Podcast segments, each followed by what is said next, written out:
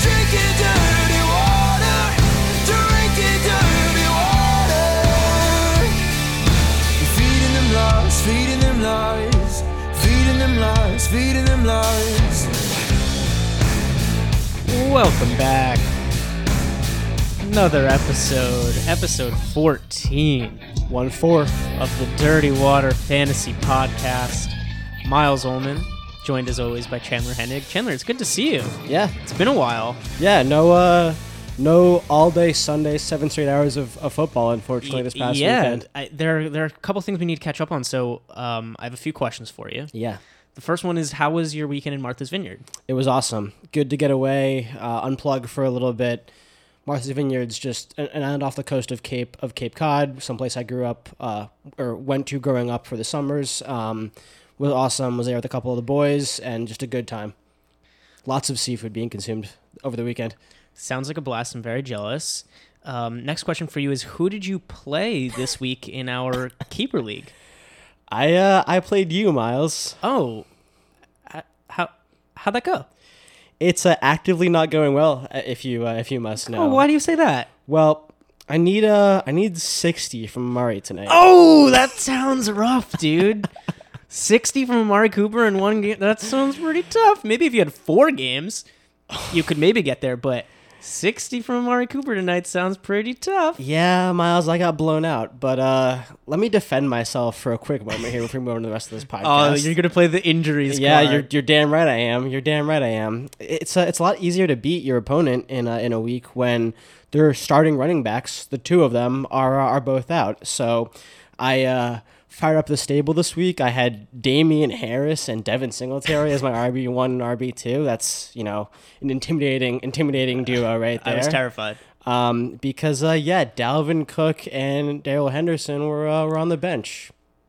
So yeah, I uh, I got stomped this week, folks. Tough break, and I handed you your first loss in the league. Yes, I will be two and one now. Still an okay place to be. Yes. Um, you know, happy actually f- as just to shift into fantasy analysis standpoint for or you know mode for a second here.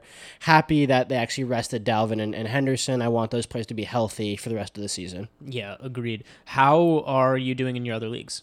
Um, I'm I think I'm gonna win in uh, or already won in Dynasty and similar issues in uh in my work league actually. Uh, Diontae Johnson, who's a starter for me, is out. Uh, you know, CMC went down very early in the game, which was not great. Or no, he, he didn't go down early, but he was having a bad game up to that point actually. And uh, I also have Henderson in that league as well too. So It, he he did go down pretty early. I think I think it was like 12 minutes left in the second quarter. Okay. Yeah. okay. Um. So Nice. one and two this week, but uh, I think I'll be two and one in a couple leagues and one and two in the other one. Nice. I am um, improving to three and zero in one of my dynasty leagues. So nice start there. I'm two and one in two of the leagues, and I am zero and three in the dynasty league where that we are both in. Um, so not a hot start Yeah. in that one. Yeah. Gotta gotta make up some ground in Dirty Dozen, but we will not be giving up. That's for sure. No, no.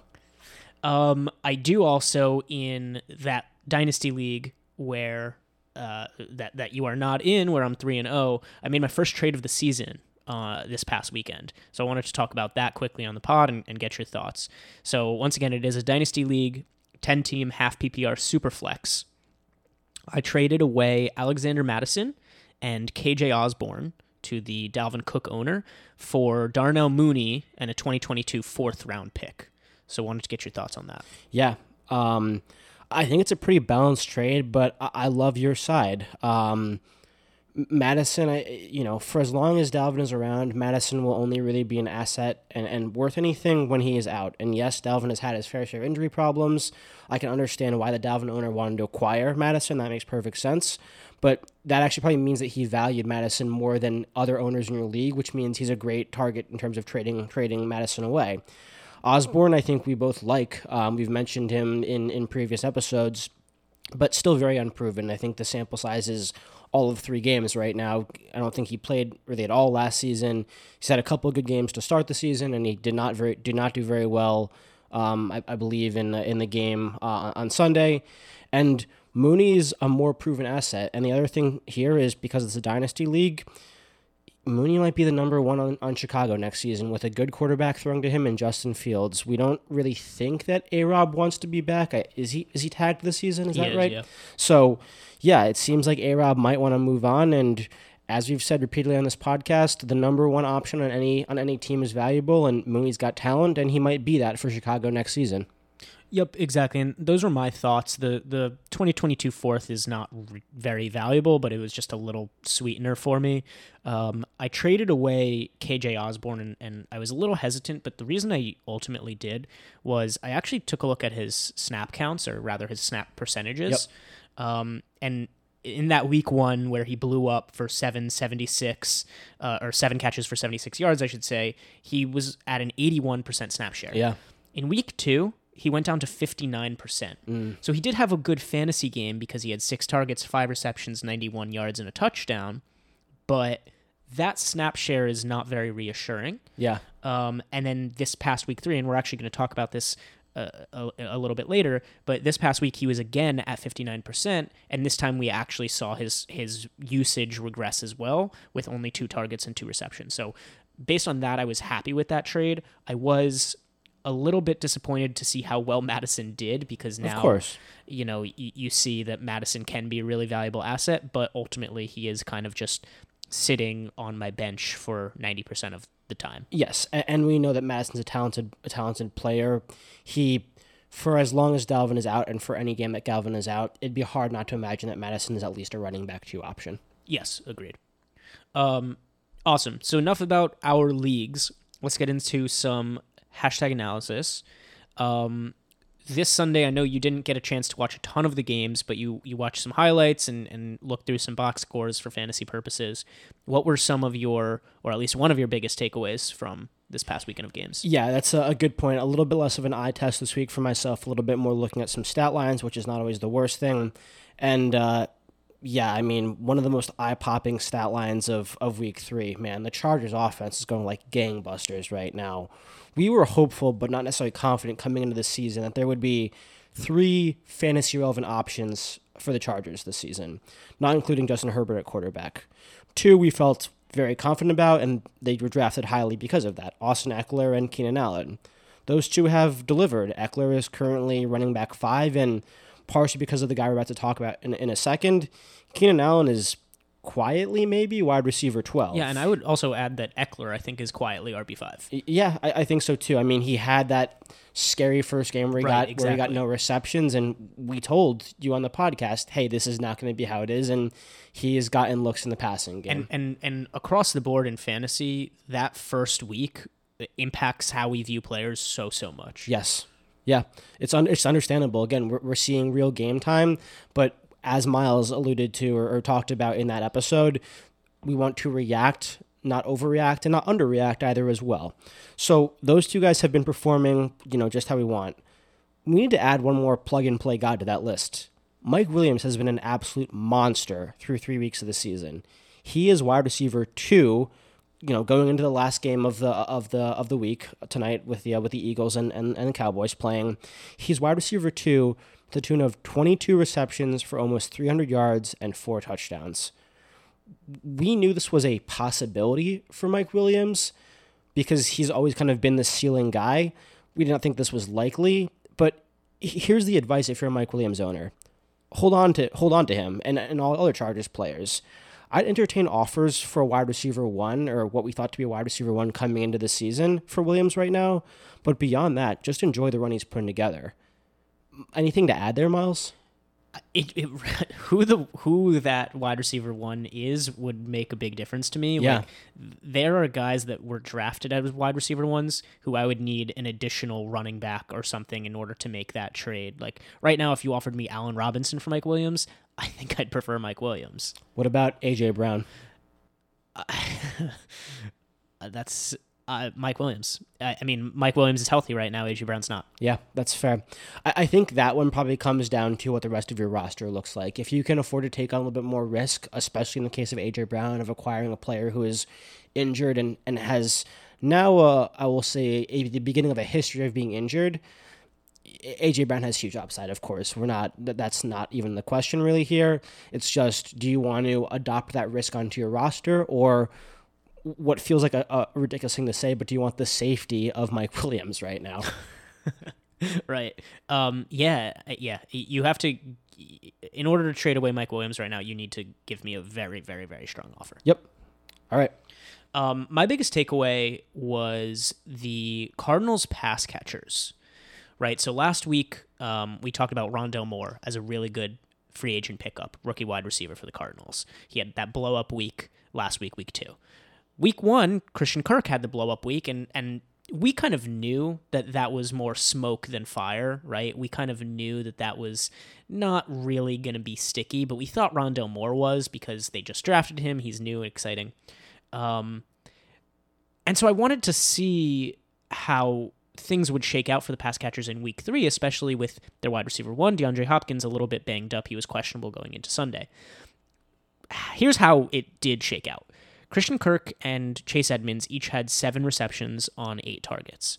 DeAndre Hopkins, the aforementioned wide receiver one, um, he, he only had three catches for 21 yards on six targets, but again, he was a little bit banged up. AJ Green converted his six targets for five receptions and 112 yards, rising from the dead there. And free agent sensation of last week, Rondale Moore, just two catches on two targets.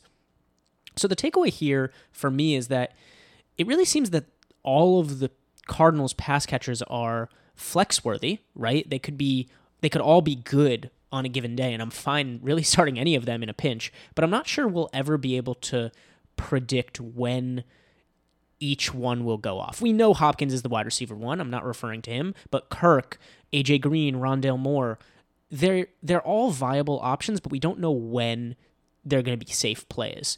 So because of that, I'm actually okay selling high on any of them after their blow up week and getting back more consistency if that's what your team needs. If your team does need a boomer bust guy in a given week, then Rondale Moore, Christian Kirk, or even AJ Green might be really good options for you. Typically, though, I prefer a little bit more safety in my flex options. Yeah, totally agree. Um, I, I don't know. Is is AJ the Zombie Green a good nickname for him? He's, uh, just rising from the dead. Seriously, it just never seems to go away. I like and, it. And one just reminder here as well too. Kyler had a decent game, uh, decent week three. He put up. I'm reading right now. He had 19 points. Um, that's that's fine. It is coming a little bit back down to earth from week one and week two, where he had four touchdowns and three touchdowns. He had no touchdown, no passing touchdowns in week three. He had a rushing touchdown. So, uh, again, a couple of these players had really good weeks. I think, generally speaking, will be somewhere between week week three and week one and two in terms of what we can expect out of Kyler. Yeah, I think that's fair to say.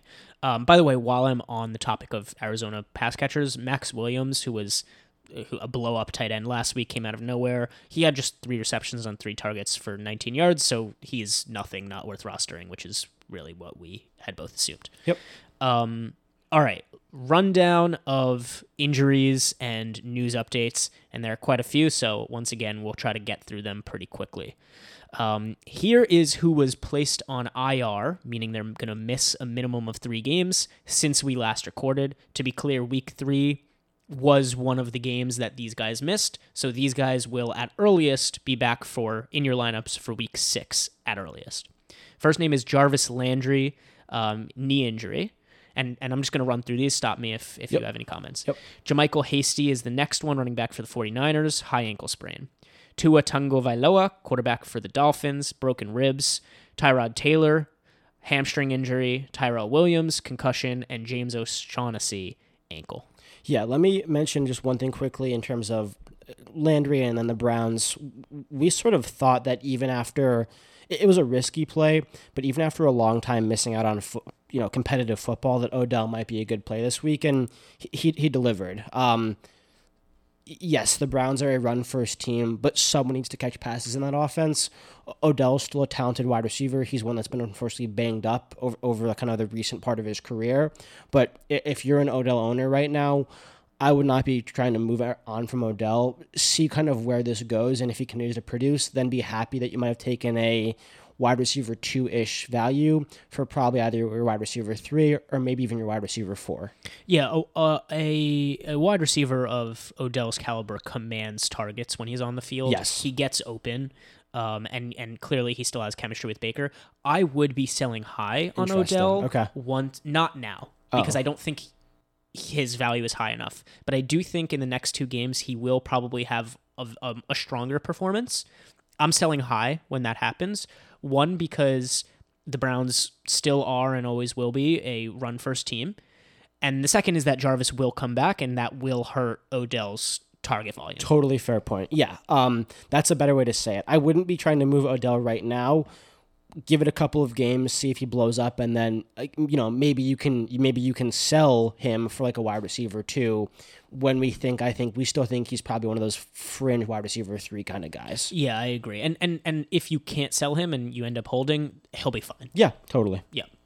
Um, awesome. Any other comments on any of those guys placed on IR? No, I mean we talked about the the running back room in, in San Francisco. It's going to be frustrating. Um, you know, if you have if you have end of bench roster spots, take these guys and try and roster them. But it's going to be hard to figure out who to play, and that's the reality of the situation. Yep. Um, awesome. These are the guys that were out heading into the week three games, obviously not including the IR guys that we just mentioned. Dalvin Cook out with an ankle injury. Darrell Henderson Jr. out with a rib injury. Those were your two running backs yes, yeah. in our keeper league. Yeah. Um, Elijah Mitchell for, for the 49ers out with a shoulder. Josh Jacobs out for the second straight week with an ankle injury. Tee Higgins, this was a little bit of a surprise, out with a shoulder injury. mm hmm Diontae Johnson, we talked about that knee injury that he had. He's out this week. We hope he gets well soon. Yep. Hope all these guys get well, get well soon, but I have a lot of Diontae. Um, Antonio Brown out with COVID. Andy Dalton out with a knee injury. Justin Fields got the start. We'll talk about that. Tevin Coleman um, out with a non-COVID illness. Excuse me, non-COVID illness. Jamison Crowder out with a groin. I think Jamison Crowder might be an interesting stash. I can't get on board with this offense right now, Miles. Yeah, I mean, I, I know. in a deeper league, but in a deeper league, Crowder probably should be rostered anyways, especially yeah. if you have IR spots. I just, yeah, I mean, they they they seem to be encouraging, and they should encourage Wilson to be a little bit more conservative, and that seems to play into Crowder's role, but. Um, uh, Elijah Moore. Yeah, Elijah Moore has been getting has been has been not getting really good work in that offense, but he has been like part of that offense as well too, and that, yeah, that and, worries me. About and Crowder. Braxton Berrios. Yes, but that's I, true. I just think Crowder's going to come in and, and take over Berrios, but we'll see. Um, Russell Gage out with an ankle injury, and Rashad Penny is still out with that calf injury. The only thing I want to mention here, um, you know, quickly at the top, I guess I should say, Mattison looked really good. Sonny looks decent uh, as a as a Henderson owner in a couple leagues. I'm a little worried that he looked kind of good. He looked kind of good. It's so tough to tell against the Buccaneers. Like their run yeah. defense is so good. Yes, and that's a good offense as well too. We sort right. of have this idea that pretty much anyone can come into that that that running back role and, and be productive. I, you know, selfishly as a Henderson owner, as I said, I would have liked Sonny to have a bad game. You know, I, I the volume for Henderson is a big reason that I am happy with him up to this point as my running back too. I don't want to start losing that over the next couple of weeks, and that will be something to monitor as well. Yeah. Um, you know, week four, week five, week Definitely. five on. Um, the only other thing I think I want to mention here in terms of the Josh Jacobs injury, super disappointing for me as a Kenyon Drake owner in, in Dynasty. I'm, I'm going to be okay in that matchup this week, but yeah, I mean, uh, Gruden was was not lying about his love of of, of Peyton Barber, who I'm not going to mention a whole lot because we're going to talk about him in a little bit here. But Drake had an okay game. You know, he got a little receiving work, which is which is positive. He three receptions on uh, six targets, so he is getting some targets, which is great. We don't think Barber has that role, and that that bared out, you know, in in the game. But yeah, I mean, Kenyon Drake, they're paying a lot of money for uh, to be a backup running back to Josh Jacobs. I, I just don't understand why they refuse to use him in that bell cow ish back while while Jacobs is out because we know he can occupy that role because he's done it before. Yeah, they're they're paying him eleven million dollars a year to back up Peyton Barber right now. Yeah, it's weird. Yeah, but hey, they're three and zero, oh, so yep. maybe, maybe the joke's on us. Yeah. Um, three guys of note were healthy scratches for week three: Marlon Mack, Rhamondre Stevenson, and Devontae Booker. Um, Marlon Mack to me interesting because that solidifies Nyheim Hines and Jonathan yeah. Taylor as the two tar- uh, the, the two guys to, to who are going to get volume there. Yep. Um, Rhamondre Stevenson, that's the second straight week. Interesting. And Devontae Booker, I thought was really interesting. That's the backup running back to Saquon, if the, for those of you who don't know. Um, and this showed a lot of confidence that they were ready to give Saquon the, the full workload, and, and they did this time. Yeah, positive signs for uh, for Saquon. Let's give the Patriots backfield one more week, especially because of um, an injury we're going to talk about in a second here in, in James White. Yep, fair enough. Um, so injuries that happened in in you know this past week. Um, let's actually start with James White. Why not? Um, another hip another hip subluxation. Uh, this is a made up injury. I'm convinced that everyone in the NFL and also on Twitter has banded together to to to come to come to an agreement that this is a, a new term that they're going to use without telling us. But James White has a hip subluc a hip subluxation apparently, I think And- we're going to unfortunately be pretty good by, with that term by the time the season is done with the way things are going. and he is likely to hit IR, which once again means he's going to miss a minimum of three games. Brandon Bolden seems to have taken that pass catching role out of the backfield there, um, but it's probably more of a bump, I think, to the receivers and tight ends if he misses time, right? Yeah, I think it's a bump, but Mac Jones has suddenly not looked very good. So Yeah, I mean his depth of target is like three yards Yeah. on average or something. So Yeah. A- again, this is going to be a backfield to watch. If you're a if you're a Damien Harris owner, you got to hope that maybe one or two or maybe even three of those targets that were going to James White might end up going to Harris. He hasn't really gotten that work, but he will become a, a, much more valuable running back, even if that target share increases just slightly. yes, absolutely. Um, Christian McCaffrey, this is the big one. Yeah. He injured his hamstring. They are not putting him in IR, putting him on IR for now. Um, but pick up Chuba Hubbard. He is the handcuff. They used him as, in the Christian McCaffrey role after McCaffrey went out, which, like I said, was in the second quarter. And if you remember last year, Mike Davis was really good when McCaffrey was out. Chuba Hubbard is probably better than Mike Davis is. Yeah, and Mike Davis tailed off at the end. That probably was just in terms of the amount of volume that he was being asked to, to carry. Chuba should normally be able to take on, you know, 20 or whatever it is carries and, and a couple of targets over the next two to three weeks. Don't don't understate those targets. It's more than a couple. Yeah, all right, that's that's fair. Um, but yes, I, I mean, uh, Chuba should, I would imagine, be at least a running back two, maybe even a low on RB one, depending on matchups over the next couple of weeks here. Agreed. The other big one was AJ Brown out with the left the game with a strained hamstring. Um, he is going to be week to week. Uh, this probably means he's out for at least this week. Um, this feels like it's going to be one of those situations where it's a trap when he plays, and and they're going to use him as a decoy. Yeah. Um, so just be careful. I do think he's going to be fully out this week, but uh, you know, for week four. But for week five, we'll we'll see. We'll keep you updated. Yeah, I, that's this, this one's tough too because you probably spent enough draft capital on AJ Brown where if he is playing, you probably are, are obligated to start him or close to obligated. Um, how does this impact Julio for you? Julio gets a bump, um, definitely. Mhm. I don't think I really care about the other pass catchers like Chester Rogers. Um, You thought it was Josh Reynolds, right, coming into the season? Josh Reynolds. It was Josh Reynolds coming into the season, but I don't think he's really done much. Yeah, no, Um, agreed. at least when I watch, it seems to be Chester Rogers and uh, Westbrook. I I Ikaini Ikaini Westbrook. I I I I I'll take your word for it. Yeah, uh, well, yeah. Well, keep your eyes on them because they both might get bumps. We'll see. Um, but I'm not going to be clamoring to the waiver wire for them. Yeah, the Titans are going to turn the you know have Tannehill turn around and hand it off to Derrick Henry, and that makes a lot of sense. That's another thing that I want to bring up. I think this hurts Tannehill significantly, though. Yeah, Like, you know, AJ Brown's a big guy. He can just get it to AJ Brown and let him work. If he's not on the field, that hurts Tannehill's value. yep, agreed. Juju Smith Schuster. Juju Smith Schuster. Bruised ribs. X rays were negative, which is good. Um, but he's day to day right now. So TBD for Sunday. Um, I don't think he'll play, but maybe he will. The the, the guys with bruised ribs this past week, Tua, Darrell Yeah. Henderson, they did not play. Yeah. Although Amari Cooper did, now that I think about it. So we'll see. we knew about Amari pretty early in the week as well. So I think if if Juju's sort of lingering this injury, or we don't have any updates that are one way or another, it feels unlikely. Um, yeah, I, I don't know what to say about this. The, the Steelers are just are getting beaten and bruised right now, both in the locker room and and on the field. Sterling Shepard and Darius Slayton, wide receivers for the New York Giants, both forced out of that game with hamstring injuries. Um, this sucks. Yeah, it sucked for me too, and I was playing him in my flex. I'm pretty sure versus you. Yeah, yeah, you were. It it um. However, though, it, it it sucks if you're managing Sterling Shepard and Darius Slayton on your teams, but this is probably going to be a bump to Engram's workload and Saquon's pass catching workload.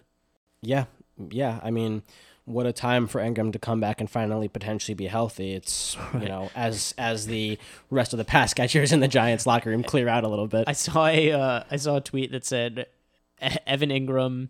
Uh, two catches on six targets and a fumble already in midseason form. um, KJ Hamler, wide receiver for the Denver Broncos, torn ACL, done for the year. oh, I missed this. I didn't even see this. Yeah, Wow. it uh sucks, but this is this means to me Tim Patrick is possibly an every week start. Yeah. wide receiver three. Yes. Let- Let's uh, until Jeudy comes back, and, Yes. and then we'll want to see. But yeah, it, this offense has been doing pretty well. Teddy seems to be. Good. Is it is it revenge tour? I don't even know if that's Sure. the right word for for what, what Teddy's got going on right now. He's been and probably will continue to be a streaming option over the next couple of weeks here. Oh, yeah. Um, and yes, Sutton we talked about already is is the guy, but this seems like an offense where the second the second pass catcher is valuable, and it, it, it might be Tim Patrick moving forward. Yeah, Tim Patrick hasn't scored fewer than ten points um, this season in PPR. Yeah. which is good. Yeah. Um, a couple more for the Jets. Tyler Kroft left with a rib injury, and Elijah Moore has a concussion, or at least is being evaluated for a concussion. I, were you playing Tyler Kroft anywhere? I hope not. Uh, nobody's on my dynasty roster. Yeah, my alright. 0 and 3 dynasty roster. Uh, trade alert. Carolina Whoa. Panthers sending tight end Dan Arnold and a third rounder to the Jag to the Jacksonville Jaguars for cornerback CJ Henderson, which was he was a top 10 pick last year Yeah. and a fifth rounder. Break this down for me. What is First of all, let's start with what is the impact to Dan Arnold? yeah, I mean, I think he gets a you know gets a chance here to to show what he's got. I mean, he, Dan Arnold has has he flashed at times? Is that fair to say? Yeah. Every once in a while, he's he's had some he's had some some flashes. I think it's got to be a downgrade though. You know, in terms of offense, this offense is significantly worse than uh, the the Jaguars' offense. I should say is significantly worse than Carolina, and and this I don't even know if it was really about them disliking Dan Arnold. Jaycee Horn, who was their first rounder from this past year, went down. I, I can't. Is he out for this season? I, I don't know if I caught the. I, I believe he is. It was either a foot. uh, So uh, he either he either ruptured his Achilles, his Achilles or Jeff Okudah ruptured his Achilles. I don't remember which.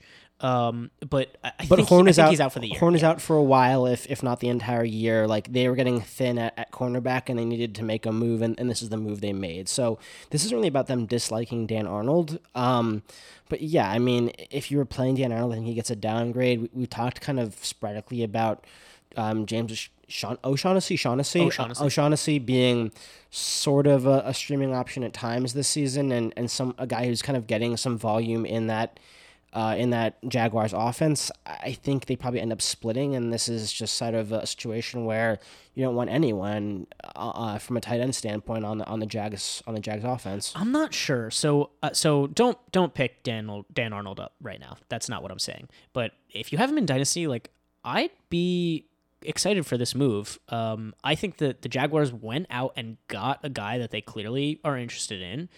You know, Urban Meyer is still a questionable head coach in the NFL right now, but for whatever that's worth, they wanted him on the team. They were using O'Shaughnessy. O'Shaughnessy just got sent to IR Oh yeah, um, there's a chance Dan Arnold sees a little bit of an uptick in volume, uh, enough to be, you know, more of a relevant streamer than he has been. And if you have him in, in Dynasty, I'd feel pretty good right now. yeah, Um, I think Tommy Tremble, who is Yes. now the de facto tight end one for the Carolina Panthers, gets a bump, um, particularly for Dynasty, not really for redraft, but they really like Tommy, Tommy Tremble. No, no grown man should be named Tommy. T squared. T's, hey, hey, it's hey, it's me, Tommy Tremble. Yeah, That's how I think he sounds. Is his name Thomas Trumbull? or It must be. I well, He's got a. He's got his name's Must- got to be know- I don't know if it must hey, be, hey, Tommy Tremble, go by Tom, bro. Even if it's not Thomas, go by Tom. uh, yeah. Tommy. Anyway, Tommy Tremble is a tight end that they drafted. He's a rookie tight end. They like him. I think that's why they were willing to get rid of Dan Arnold. So if you have Tommy Tremble in Dynasty, that's that's probably a, a very good thing. You just, you know, just One less person in front of him. Yeah, exactly. Um, what's very interesting to me is what is the impact to Robbie Anderson and or Terrace Marshall, if any? Do, do do they now see the three to four targets that Dan Arnold was getting, or do those all go to Tommy Tremble? What do you think? It'll take a little bit, I think, for for Tremble to get into the offense if that's what ends up happening later on in the season. I mean, I don't think you can really you can hope that Robbie gets some of that volume, but it doesn't seem like they they want to throw to Robbie at this point. Uh, So if if anyone gets a bump, it's probably Marshall and. Yeah, I, you know they weren't really involving Arnold a whole lot in the offense, so these bumps are slight, if anything. I would probably continue to treat Robbie and Marshall the same way I, I was before the trade happened. Yeah, same. I think. Um, also, just a side note: the Carolina Panthers are killing it right now. Yeah. This was a great trade for them. Yeah. Josh Gordon, former Pro Bowl wide receiver, All Pro wide receiver, or Pro Bowl? I have no clue. think it's all been pro. way too long. I think former All Pro wide receiver, um, reinstated, signs with the Kansas City Chiefs. of course he does. Are you interested or are you avoiding him? No, I am not interested in Josh Gordon. I actually, as I was walking over to the apartment to record today, I actually I was going back through his his game log and I was like, I was clicking on later or earlier years, and I thought I would had to be for for Josh Gordon. What is it? 2016? I think he played in 2017 for a little bit. Um, but yeah, his his good awesome year was was even before that, and I, you can't be worried about Tyreek and, and Travis Kelce. I think if you had to be starting like a Mecole Hardman or something in any leagues as a flex, this might be a little bit of a worry. But I'm not picking up Gordon right now. Let's No. let's see it and let someone else occupy a roster spot and, with him. and someone will. Yeah, totally. Someone absolutely will. Don't waste a roster spot on Josh Gordon. Right Maybe now. they drop someone good and you pick that person up. Yes, absolutely. Good call. Um, last bit of news I wanted to get into Rashod Bateman to begin practicing this week. Um, I just think he's an interesting stash in deeper leagues. Totally. Marquise Brown just dropped three really great passes. I don't know if you saw that. I did not. Um, Hollywood had bad drops this uh, yesterday. Um, uh, so I'm, uh, you know, Rashod Bateman's someone to keep your eyes on. Again, he's a rookie. He's not going to be good right away, but something to keep your eye on. Um, and obviously, if you have him in Dynasty, you're excited. yeah.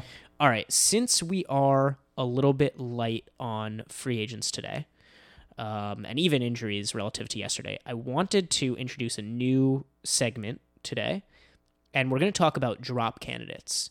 So I'm going to try to get through this fairly quickly. I don't want to spend too too long on this, but I'm going to say a player. You tell me whether you're dropping them or not. Brandon Aiyuk. No, not dropping. Here's the stat that matters to me 86% snap share in week three. It's up from 54% in week two, and whatever was less than that in week one. He's getting more involved. He had a decent stat line in, in uh, this week. Uh, Keep hold on to Aiyuk. I agree, especially if you've already held on to him this long. Yes. he, it is it is getting better. Yep. Trey Sermon. Keep Why? because the, the running back that is that is playing in the Niners offense is valuable, and we are hopeful with some reason that Sermon can establish establish a role. Yeah, I agree. He's probably not returning on the value that uh, on on his ADP. Yes. but he's still valuable. Yep. Robbie Anderson. man, I don't I don't know. Um I would hold for one more week. I think I saw a blurb from Matt Rhule that was saying we need to get Robbie more involved. And yes, that's his job to say as the head coach, especially from someone they just signed to a new massive contract. I would give it one more week, but yeah, it's it's really not looking good for Robbie right now. I'm ideally holding on to him for one more week, particularly with the hope that he's a big play guy who can blow up next week and then you you sell him high. But if you need if you need to clear a roster spot, drop Robbie Anderson. Yeah. It's fine. Just that they've got Dallas next week, which is a good wide Yes. receiver matchup. Maybe he performs, and again, maybe sell high. Maybe he finally shows shows some life. Yeah. Also, we didn't even mention this, but it's possible that some of the McCaffrey volume goes to Robbie Anderson as well. Yeah, yeah. Um, AJ Dillon. He's an elite handcuff, and if you don't want that on your team, then drop him. We thought he might have standalone value. Aaron Jones is too good to take off the field right now. Agreed. This this one kind of sucks too. David Johnson. Drop. I, I just don't want pieces of this offense, especially in a muddy backfield. Yeah, he didn't. He we think of him as the pass catching back there, and he got zero targets this week. Ronald Jones. Keep. It's so hard to find running back value right now, and yeah, it's frustrating if if you're a Rojo guy, or a Rojo owner who like passed up on Fournette, but this is a good offense and one you want to attach yourself to, and Rojo is also kind of like a, a in a weird sense a handcuff to to Fournette. Yeah, Michael Carter. Keep. I'm actually like it, it's taking longer than I would than I would like, but Carter's role seems to be increasing in this offense, and hopefully over the next couple weeks he will also over you know overtake Ty Johnson. Tevin Coleman I think has missed his window. It seems to be a two headed two headed backfield. Carter's got the talent over over Ty Johnson. Give it another couple weeks if you can afford to. Agreed. You drafted him to be better in the second half of the season. not Yes. First. Yep. J.D. McKissic. Drop. I think it's. I'd rather have him than Ronald Jones. No.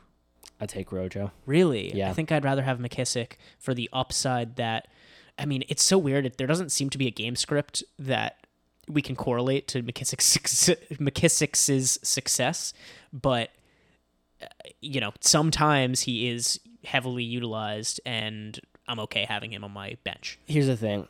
I, get that week two was a good week. He was.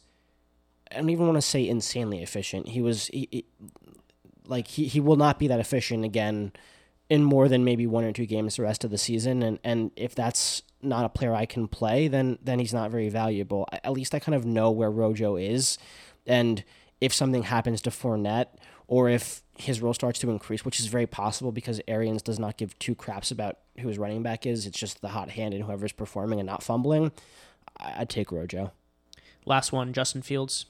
keep.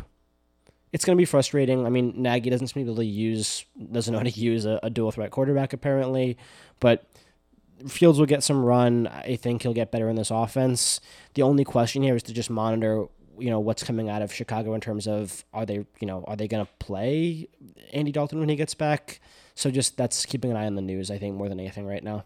I'm treating Fields similarly to Robbie Anderson. I, I I'm dropping him if I need to because he's a QB and you'll find other QB Sure. value. But um, he's worth holding on to for a couple more weeks. Uh, Freaking Matt Nagy. Yeah. Did you see he he said that he's it's like an open competition for week four between Fields, Dalton, and Nick Foles right now. I did not see that. Like what? G- way to establish confidence in your rookie quarterback, Matt Nagy. Yeah, I he's got to be a like bottom two or three of worst worst Oh, head coaches in the league. He's awful. Yeah. Um, so yeah, that's what I'm doing with Justin Fields. I'm I'm fine dropping him. All right. Um, waiver targets, like I said, not nothing crazy this week. Um, I think that the biggest one is definitely Chuba Hubbard at running back. He's 41% rostered. This past week, week three, when he took over from McCaffrey, he was 11 for 52 on the ground and 3 for 27 through the air on five targets. Um, I know you're interested in him, obviously. Yeah, obviously. Of course. How much fab are you willing to spend on a guy who will probably be really good when he plays, but might only get two starts? One or two. Yeah, that's the answer. I think is pretty situational there, depending on where you are in your league. If you are two and one or three and zero, I would be pretty conservative, maybe five percent. If you either have McCaffrey and you're not doing so well, or you're not doing so well and you think that having a solid RB two on your team for the next two to three weeks will get you over that hump and get you some wins. I would maybe go up to like 15, 20%. I don't think I can go more than that just because we don't expect him to be a, an ass, a long term value asset. But, you know, you, you, you can sort of buy wins sometimes on the waiver wire, and this is absolutely a, an example of that. Yeah, I would have said the exact same thing. Spend more if you're 0 3. Um, maybe also if you're the McCaffrey owner. Yeah, yeah. But um, if you're if you're chilling comfortably three and zero, you really don't need him on your roster. Yeah, and there's other guys that probably want as well too on my you know on the waiver wire in- in place of those in place of of Hubbard. Next guy I want to talk about is Peyton Barber, running back for the Las Vegas Raiders. He's rostered in 7% of leagues. Josh Jacobs was out, and he was the starter. He was not the backup to Kenyan Drake. 23 rushing attempts for 111 rushing yards and a rushing touchdown, plus 3 for 31 through the air on 5 targets. Um, I think here here are my takeaways from this. One is that he is valuable when Josh Jacobs is not on the field. Do you do you agree? Yes, absolutely. The other takeaway is is this an indication that Josh Jacobs is a buy low right now? If what if Josh Jacobs got 23 carries and th- and 5 targets? Here's my worry about that. I don't know if Barber goes away when Jacobs comes back. I don't know either. Like you know, when when they signed Barber and and Gruden was like, "Yeah, we really love we really love Barber. He's going to be the starting running back." We are like, "Yeah, okay, Gruden, whatever." Like you've got again this expensive running back in Kenyan Drake who has been a starting know handled starting running back level volume previously in, in his NFL career. We thought, okay, yeah, this is this is blowing smoke, but Barber's getting the touches. He's getting the goal line work. He looks good with the goal line work. I, I don't know if I can confidently say or advise to go buy low on Josh Jacobs right now.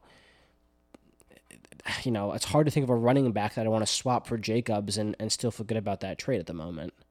Would you would you trade away Darrell Henderson? No. No way. Would you trade away Mike Davis? For Jacobs, yes, I would do that. I would also rather have Jacobs. Would you trade away Damien Harris? No, give me Harris because I think the volume will be there, and I'm worried about that when it comes to Jacobs. What about Melvin Gordon for for Josh Jacobs? I'll take Jacobs. Okay. So that's that's around the range. Very interesting where where Josh Jacobs has has has landed right now. Yeah. Um, a few more names I'm going to mention. I don't think that there's anyone that we need to get too deeply into for the rest of the running backs and wide receivers, but feel free to jump in. Gio Bernard, running back for the Tampa Bay Buccaneers, rostered in 19% of leagues. Brandon Bolden, we mentioned him as potentially replacing James White in that pass catching role. For wide receivers, um, Hunter Renfrow has been really good for PPR the last three weeks. Uh, week one through three, he scored 13, 11, and 19 respectively. He's probably a safe floor guy for the rest of the season. Yep. Yeah. Um, Emmanuel Sanders, rostered in 37% of leagues, had a blow up game with two touchdowns um, you know, basically any any option on that Bills offense when they're rolling is good. Tim Patrick, we also mentioned him already, 36% rostered, um, caught all of his targets for fi- uh, for five receptions and 98 yards. Hamler's going to miss time, as we know. He's out for the season, so he is the clear number two target with Jeudy out. Um, and again, he hasn't scored below actually 13 fantasy points in any game this season in PPR. AJ Green's another name that I want to bring up. Um, we mentioned he had the blow up week, five for 112 on six targets, rostered in 30% of leagues. Also, make sure that Christian Kirk and Rondale Moore are rostered, and if they're not, the point is, like I mentioned at the top of the show, any Cardinals wide receiver can have value this season. Kendrick Bourne, um, wide receiver for the Patriots, rostered in 4% of leagues had a really good game. I'm not really expecting that to continue. He is still the wide receiver three behind Jakobi Meyers and Nelson Agholor on the Patriots. James Washington is the number two wide receiver behind Claypool. If Juju and Diontae are both out week four, so, so that's something to keep your eye on. Um, Chester Rogers and Nick Westbrook-Ikhine, like we mentioned, wide receivers for the Tennessee Titans, they do get a bump in deep leagues if AJ Brown misses time. We talked about Tim Patrick already. I, I do want to mention Emmanuel Sanders briefly just because sure. this is a player who I am rising on. Um, I don't know what the exact number is, but his his average depth of target right now I think is something crazy and similar to the Chargers, similar to the Chiefs. This is a potentially an offense that you just want pieces of and yes, it's always going to be annoying because Cole Beasley is going to get 13 targets that are averaging you know less than 10 yards in terms of in terms of depth. Um, but Manny is is kind of that burner, and and yes, we think that Diggs is still the one. I don't think we're worried about that right now, but there may be room for three receiving fantasy relevant options, and Sanders pretty clearly has that role as far as I'm concerned. Are you spending more than zero dollars of fab on any of those receivers I mentioned? Yeah, I would probably you know something in the in the two to three range on the first couple of guys. Ren, you know, Renfrow if I really need a floor, like some guy to fill in during bye weeks. Sanders, I'm looking for a little bit more boom bust, and then Patrick again, who I think if you need a guy to plug in for the next couple weeks, maybe if you have Jeudy or something like that, for example, I'd be okay with that. AJ Green, Bourne, the other couple guys, those are all zero, zero dollar for me. Fair enough. Um, I do want to spend a little bit of time on two quarterback options that I think I'm comfortable saying are good full season pickup options at this point. And those are Sam Darnold and Derek Carr, guys who probably went undrafted in your league if you play in a 1 QB league and have been really, really, really good for fantasy. Sam Darnold, weeks 1 through 3, has scored 19, 19, and 25 fantasy points and gets Dallas next week. Derek Carr, um, he's actually rostered in 52% of leagues, but worth checking, has scored 24, 24, and 21 fantasy points. So, you know, these are guys who are um, really driving home our late round QB strategy right Yeah, totally. Do you, first of all, do you agree that those are both worthwhile pickups? And second of all, do you have one prefer? Do, do you prefer one over the other? Yeah, I, I think I'm slightly more comfortable with Darnold just because of the weapons compared to compared to the Raiders. Okay. But it's hard to at this point doubt Derek Carr. I mean, it's always a little scary because it seems like that's a fourth quarter overtime team and yes, physically playing more minutes due to overtime. I think two of the three weeks we've played so far means more opportunity to score points, and that's that is part of it. And Carr has been very productive and good in overtime. But yeah, I mean, I, I like both these players. Slight bump to Darnold for me just because of those weapons, and I'll talk a little bit about him in, in the streaming options as well too. Yeah, um, these are guys who are probably available in your leagues, and you can go out and pick up for a few fab dollars, and you might be able to leave them in your roster the rest of the season. Also, worth mentioning, both of their teams are three and zero oh right now. Yeah.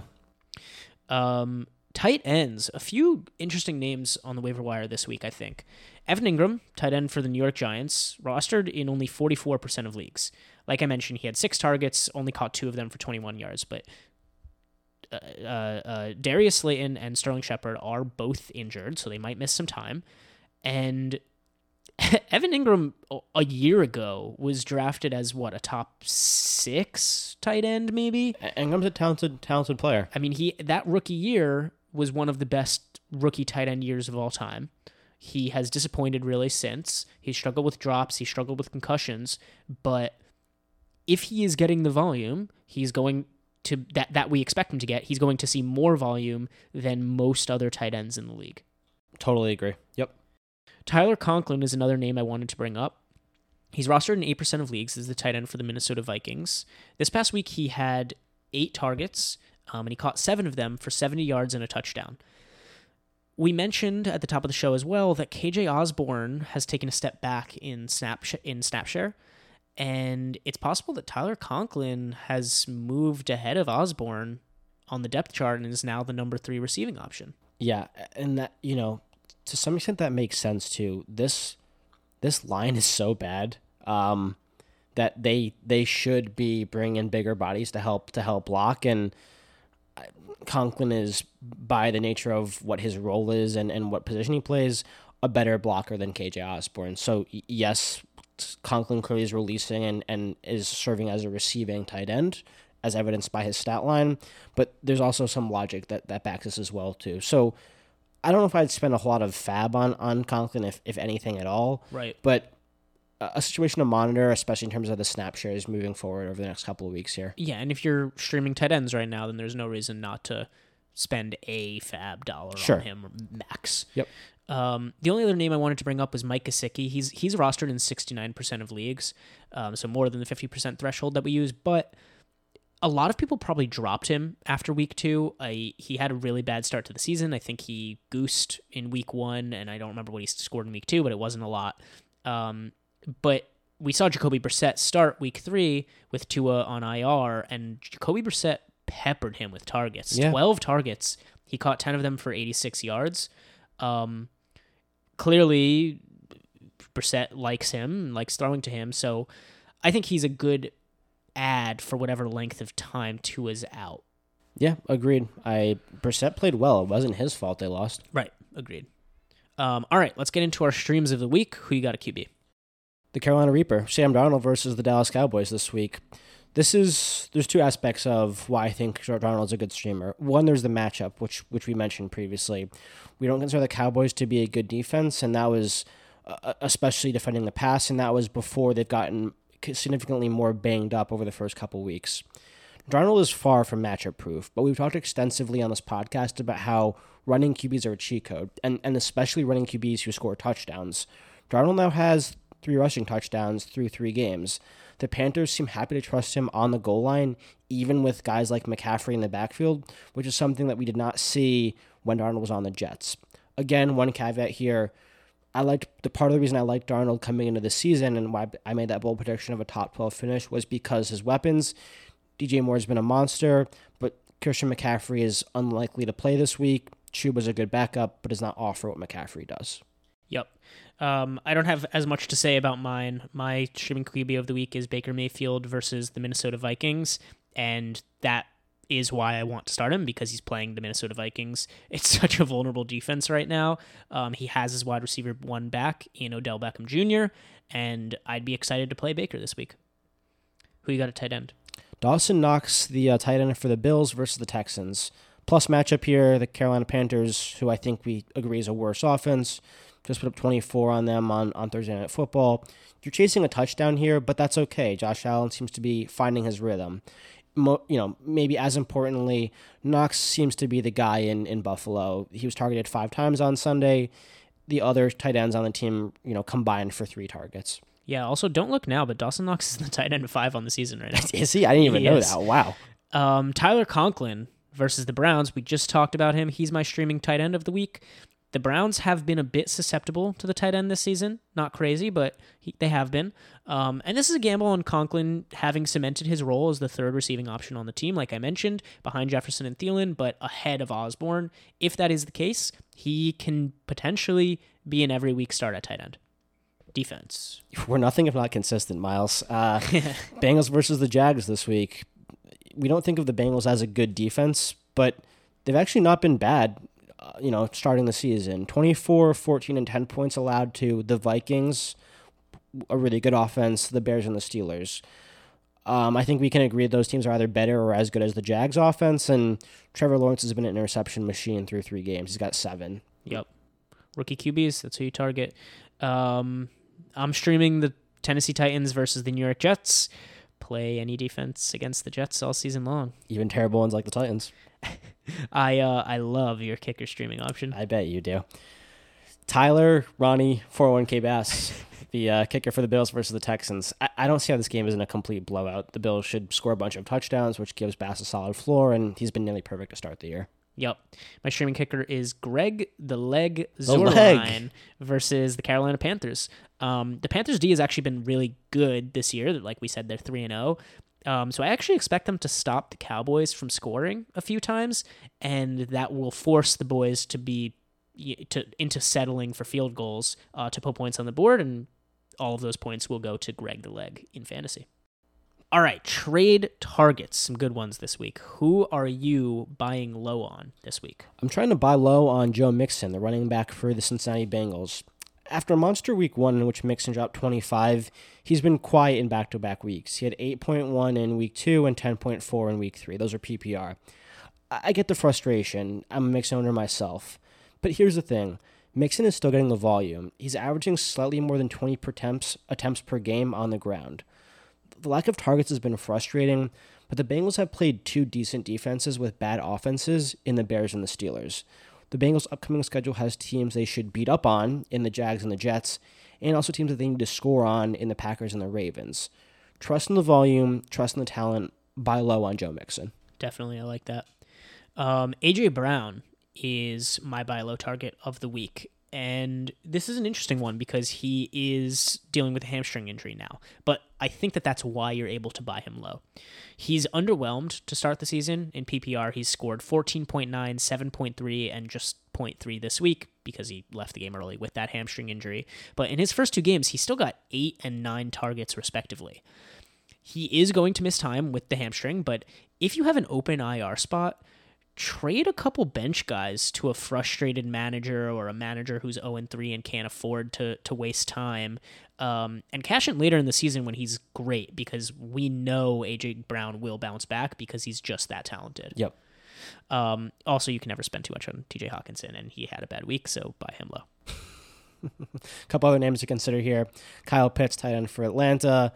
Nuke had a had a pretty bad week or an unexciting week for the Cardinals, and then Tyreek's had two back to back bad games, I believe.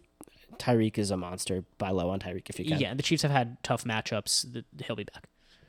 Um, who are you selling high on? This one hurts kind of. Uh, sell high on Adam Thielen.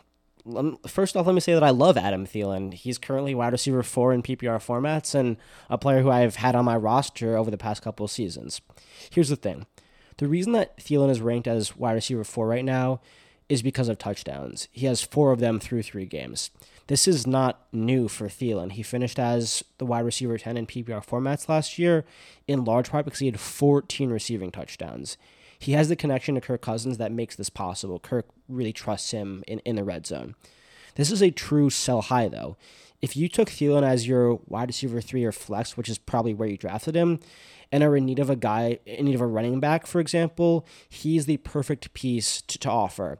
And one trade I like here, Thielen for Joe Mixon. Yeah, I, I think that that's that would be a great trade, but that's the type of value that you need to get Yes. to give up Thielen. Yes, do not sell high, emphasis on high on, on Adam Thielen right now. Right, I agree. The the touchdown regression is why I was fading him a little bit in drafts this year. We have not seen that touchdown That's true. regression through three games. That's true. So it's possible that he's just uh, otherworldly and and will never regress on the in the touchdown department. Who knows? My sell high candidate is Kareem Hunt, um, running back for the Cleveland Browns. He lit it up this week. He scored 27.5 PPR points this week, um, and they also have good matchups coming up in Minnesota and the Chargers. Um, but it's extremely likely that this will we will look back on the season and know that week three was his best game of the season. Twenty seven point five points is hard to repeat. Um, and these next few games will probably be his best stretch of the season because Jarvis is out. So they're leaning on Kareem Hunt on those shorter yardage routes. That's why he saw, I think, seven targets, maybe eight targets. Um, but Jarvis should be back for week six, I'd expect. And so I think Kareem will be overall boom bust throughout the season. And he will be a really strong asset for your team, especially at the running back position. But if you can leverage this 28 point performance into a really consistent full season performer, you may be able to get really good value. Again, for example, if I could trade Kareem Hunt for Joe Mixon, I would do that in a heartbeat. Oh God, yeah. I I don't know if we mentioned this last week, but this one is so obvious with Jarvis being out that Kareem Yeah, would get would get a bump. I, This was a miss for us. Short yardage and a guy who you need to get the ball into his hands as, as you know as quickly as possible and let him do his work. Yeah, a lot of people talked about Demetric Felton Yes. being that guy. Yep. It was Kareem Hunt, and we should have known that, but Yeah. for some reason it was an over uh, oversight from us, but also all of the fantasy community. Yes, agreed. All right. Let's get into tonight's game, Monday Night Football.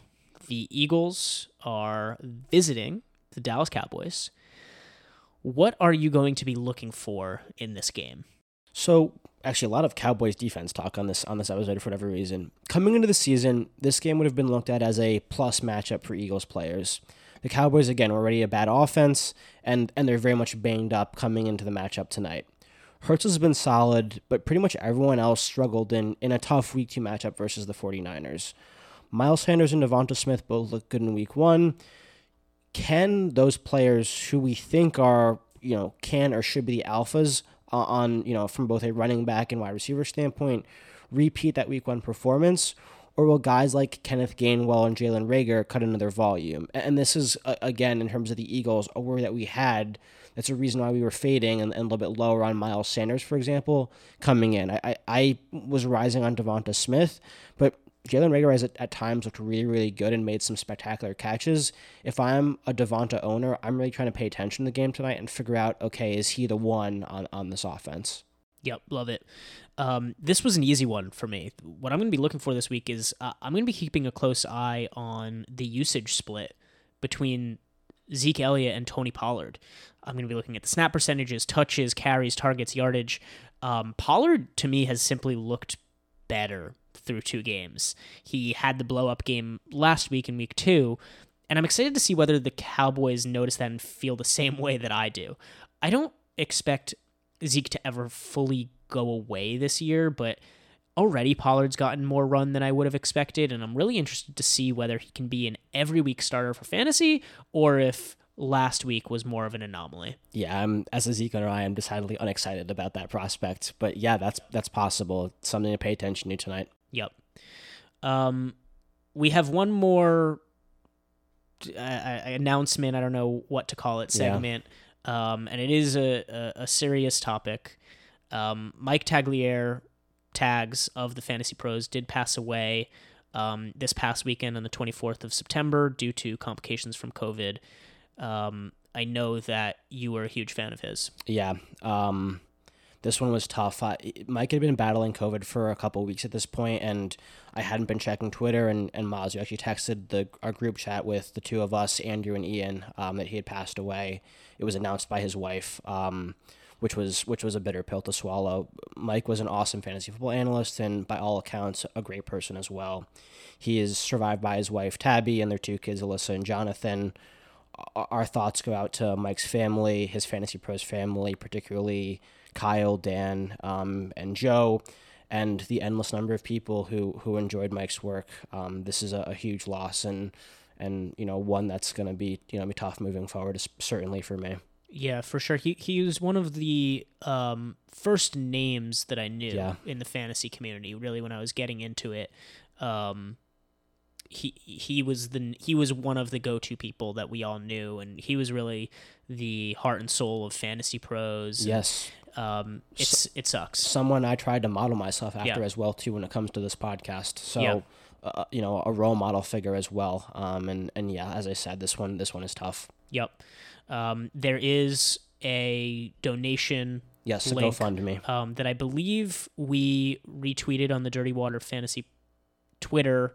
Um, if not, I will do that. It is to support the Tagliere family. Yes. Um, so feel free to donate if you are so inclined. Um, that handle is at Dirty Water FF on Twitter. I'm at Miles Ullman FF. Once again, as a reminder, I will be providing my thoughts on Monday Night Football uh, Thursday Night Football and any breaking news or injury updates as they happen throughout the week. You can check us out on Instagram at Dirty Water Fantasy, Facebook Dirty Water Fantasy. Um, subscribe to us, like us, follow us, click the bell on Spotify, Apple Podcasts. All other platforms are anchor.fm slash Dirty Water Fantasy. Um, I did forget one thing to mention that I'm going to be looking out for tonight in the Monday Night Football game, um, it is whether or not Amari Cooper will be able to score 60 points tonight. Oh, that's so dirty. what do you think? Do you think he'll do it? Come on, Amari. Come, come through for me, baby. Thank you for listening. Goodbye. You're feeding them lies, feeding them lies, while you're dying inside, dying inside. Oh!